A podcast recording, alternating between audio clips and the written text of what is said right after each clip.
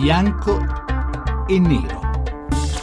Le 18 e 14 minuti, benvenuti a Bianco e Nero. Questa sera parliamo di, e preparatevi ad una parola che forse non vi piacerà, dissesto idrogeologico. C'è qualcosa di burocratico e anche un po' di usurato in questo modo di riferirci a disastri che ci colpiscono, che ci travolgono, che distruggono le nostre case, che allagano le nostre città. Eppure, per capirci, parliamo proprio di questo, di dissesto idrogeologico e andiamo anche un po' a scavare nella natura delle polemiche che periodicamente seguono in Italia, forse più che in altri paesi del mondo, ogni volta che succede una catastrofe di questo genere.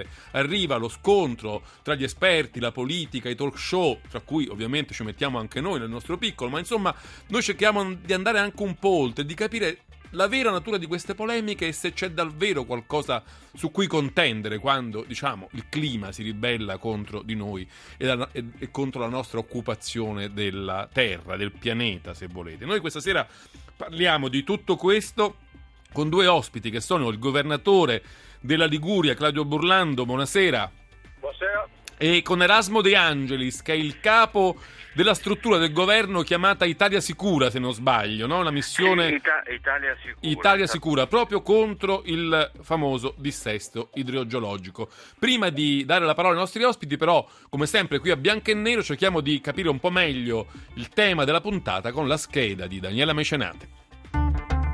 L'Italia è il paese più fragile d'Europa col triste primato di frane e alluvioni. Sotto la minaccia del dissesto idrogeologico sono oltre 6.000 comuni, circa l'80% del totale, e si calcola che 6 milioni di italiani vivano ad oggi in zone ad alto rischio idrogeologico. Ma cosa si può fare e soprattutto quanti soldi servono per affrontare il problema? Il Presidente del Consiglio Matteo Renzi promette di varare in tempi brevi un piano nazionale contro il dissesto idrogeologico che metta in sicurezza entro il 2020 le zone a più alto rischio, recuperando così 30 anni di ritardo.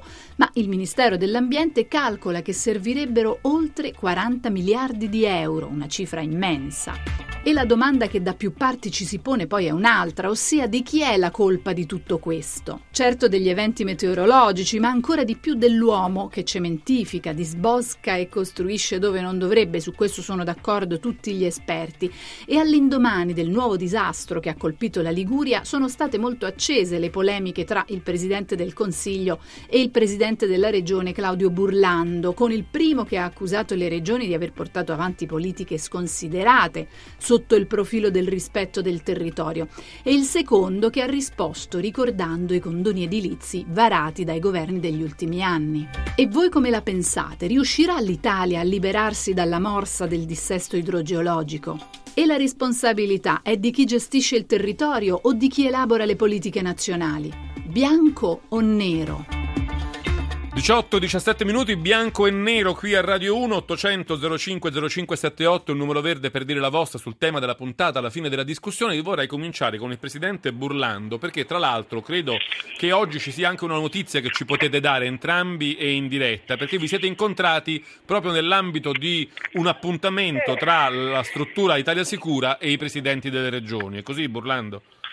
Sì, a proposito di Matteo Renzi bisogna dire che la decisione di istituire questa missione Italia Sicura che è coordinata molto efficacemente da Erasmo D'Angelis ha prodotto una decisione importantissima per noi e cioè cominciamo a chiudere la pagina del disagno sia col finanziamento per completare eh, il rifacimento della copertura del terzo lotto 95 milioni per il terzo lotto sia i 208 milioni che servono per lo scolmatore che oltre al Ferreggiano appoggerà appunto anche il Bisagno e che metterà in sicurezza definitivamente la città. Ma riuscirete anche diciamo, a scavalcare tutti i problemi di carattere giuridico-giudiziario? Perché non erano solo problemi di soldi. Io ho constato il secondo lotto anche senza il parere del Consiglio di Stato. Quindi, eh, cominciamo anche a valerci di leggi che non sono sbloccazioni in senso negativo, questo sblocca l'Italia in termini positivi. E vorrei dire che il fatto che sia cambiato verso questa politica lo si capisce dal fatto che eh, su 700 milioni la regione becca Liguria becca metà, quindi non si va più in proporzione agli abitanti, ma si va in base a due criteri completamente nuovi, il rischio e chi ha i progetti pronti. E devo dire che lavorando con la struttura di missione per noi è davvero cambiato un pochino. Quindi voi prenderete circa 380 milioni se non sbaglio, sono sufficienti sì, a fare le cose più urgenti? Sono sufficienti a mettere in sicurezza Genova e in particolare il centro di Genova. Eh, ci vorranno gli anni per farlo naturalmente, ma con questa operazione cose violente come di ottobre di tre anni fa qui non ne posso più capitare. L'altro giorno leggevo un'intervista a un geologo, Fabio Luino, che dice ma che dovrebbe fare il sindaco di Genova? Una sola cosa, chiamare le ruspe e buttare giù interi quartieri, è l'unica soluzione, ma è così? Guarda, a Genova ci sono uh, 100 rivi tombati, 100. Eh, eh, territorio molto costretto, molto congestionato e si comincia ormai nel 1400 ed è per questo che ho anche discusso eh, con, con Renzi perché francamente io non ritengo che sia vero, almeno per quanto riguarda Genova e noi, che questo è frutto degli ultimi vent'anni di periodo di sannaggio. Noi vent'anni fa facevamo un'espo a Genova, tutti credo che conoscete l'acquario, il porto antico, non costruire un metro cubo solo di cemento, recuperammo oltre al porto antico con Lorenzo Piano, Carlo Felice, il Palazzo Ducale. Tutta, lo, tutta l'operazione degli ultimi vent'anni su Genova è fatta così. Quindi aveva torto Renzi quando diceva è colpa delle no, leggi regionali. No, poi è assolutamente vero che l'impianto della città costruito fino agli anni 70 è un impianto assolutamente folle. Ieri sono andato in un posto che si chiama Via Negroni a Pra in cui passi in un quartiere in cui non c'è un centimetro quadro libero, che attraversi con una strada in cui passa a fatica un'automobile, una, eh, non due, due, sei, una. Ma non è diciamo, la politica di questi ultimi vent'anni, è lo sviluppo folle degli anni 70, 60, eh, che però adesso è anche difficile smontare, difficile demolire che abitano migliaia e migliaia di persone. Presidente, la fermo un momento perché voglio fare entrare in discussione anche Erasmo De Angelis. Certo. Vorrei innanzitutto il suo punto di vista sull'incontro di oggi, poi volevo un chiarimento perché mi sembra dai comunicati che si sia ottenuto in qualche modo una modifica o una deroga dal famoso patto di stabilità che impedisce ai comuni e alle regioni di spendere quello che sarebbe necessario.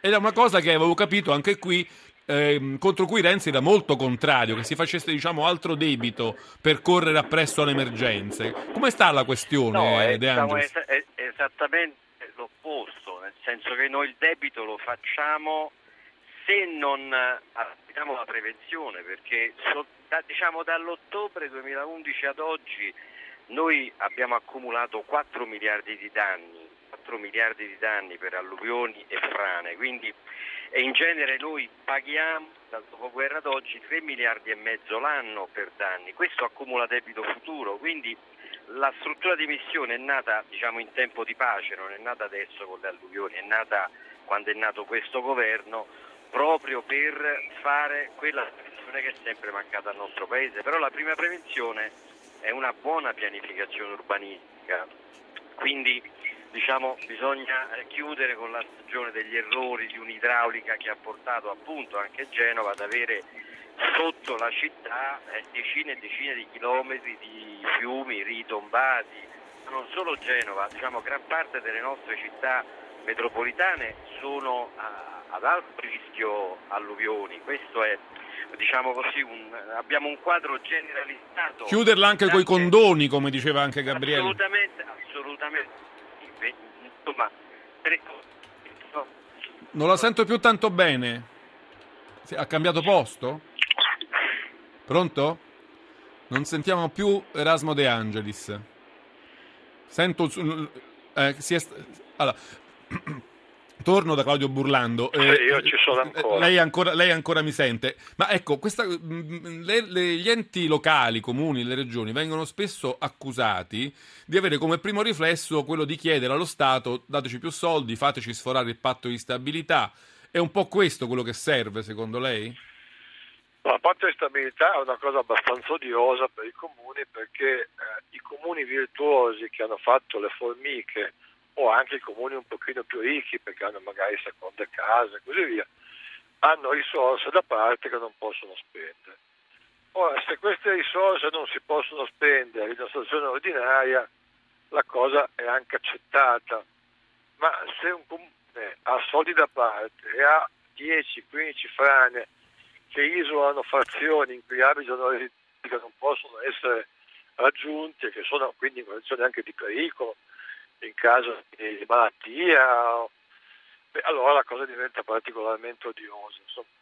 Quindi a me pare che la decisione annunciata deriva a Genova, ribadita oggi a Palazzo Chigi, che adesso va tramutata, tradotta in un uh, emendamento a gestabilità di consentire a chi ha frane, pericoli, eh, magari diciamo situazioni appunto di disagio sociale anche di pericoli eh, di rischio residuo e così via, di poter almeno usare i soldi che hanno eh, senza che questi vengano bloccati mi sembra una cosa di buon senso e francamente saggia.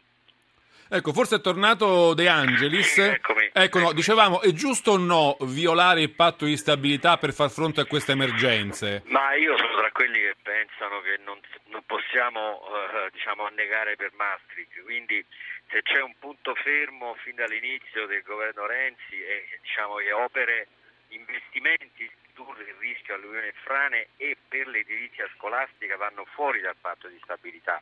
Questa è la sfida posta all'Europa che secondo me stiamo vincendo perché il sottosegretario Del Rio ha annunciato due giorni fa l'apertura di spazi finanziari per i comuni nel 2015 per le manutenzioni che sono urgentissime e indispensabili per circa 3 miliardi.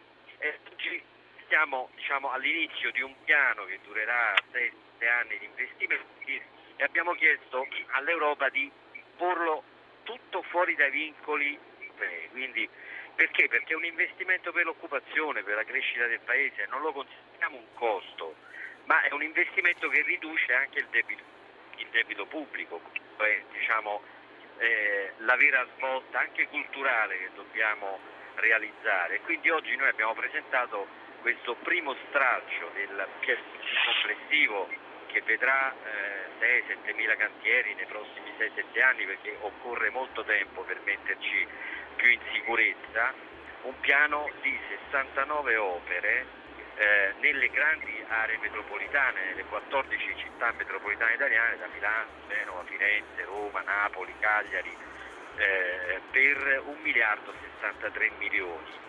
Di questo miliardo e 63 milioni, 300 sono già diciamo, in cassa perché sono risorse che dovevano già essere spese, le abbiamo recuperate e le spendiamo programmandole e 700 milioni sono risorse nuove del piano che diciamo, complessivamente sarà un piano di 9 miliardi. De Angeli, la devo fermare un momento perché la sigla ci annuncia il GR regionale, ma torniamo subito dopo, riprendendo dal filo che abbiamo appena eh, evocato in questo momento, con bianco e nero. Intanto la linea al GR regionale, poi 800 05 0578, il numero verde per dire la vostra sul tema di oggi, qui a bianco e nero.